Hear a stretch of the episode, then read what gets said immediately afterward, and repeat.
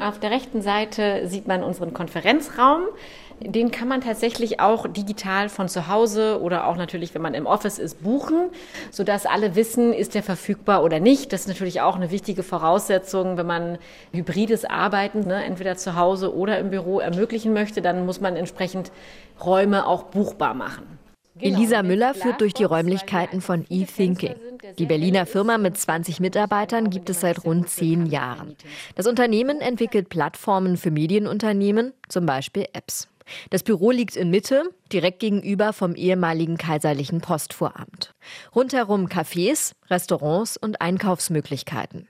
Das Arbeiten vor Ort im Büro soll für die Mitarbeitenden möglichst angenehm sein, erzählt Elisa Müller. Sie ist Teil der Geschäftsführung bei eThinking und kümmert sich um die strategischen Themen.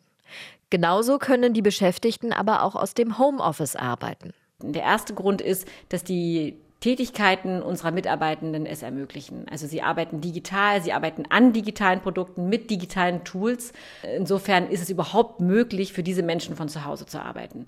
Der zweite Grund ist, dass wir gern verschiedene Lebensentwürfe zulassen möchten und eben auch das Gefühl haben, dass wir als Familienunternehmen da eine Verantwortung haben, dass unsere Mitarbeitenden zufrieden ihr Job und Privatleben unter einen Hut bringen können. Und wir finden auf diese Weise natürlich auch leichter Mitarbeitende für uns. Dazu kommt, nicht alle E-Thinking-Beschäftigte leben in der Hauptstadt.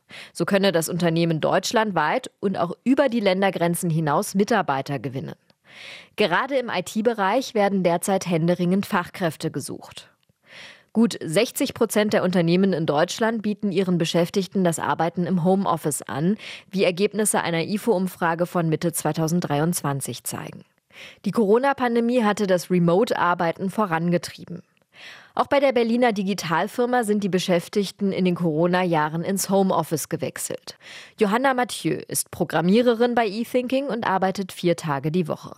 Ein bis zwei Tage ist sie davon im Büro, die restlichen im Homeoffice. Sie arbeitet gern in den eigenen vier Wänden. Also mein Vorteil ist die Ungestörtheit. Das ist, das ist tatsächlich für mich einer der größten Vorteile, denn im Büro, was auch wieder ein Vorteil sein kann für andere, ist, dass man halt so schnell gefragt werden kann zu etwas. Das bricht einen immer so aus einem gewissen Prozess raus. Das Unternehmen will auch weiter auf Flexibilität setzen und hat inzwischen sogar seine Büroräume verkleinert. RBB 24 Inforadio vom Rundfunk Berlin-Brandenburg.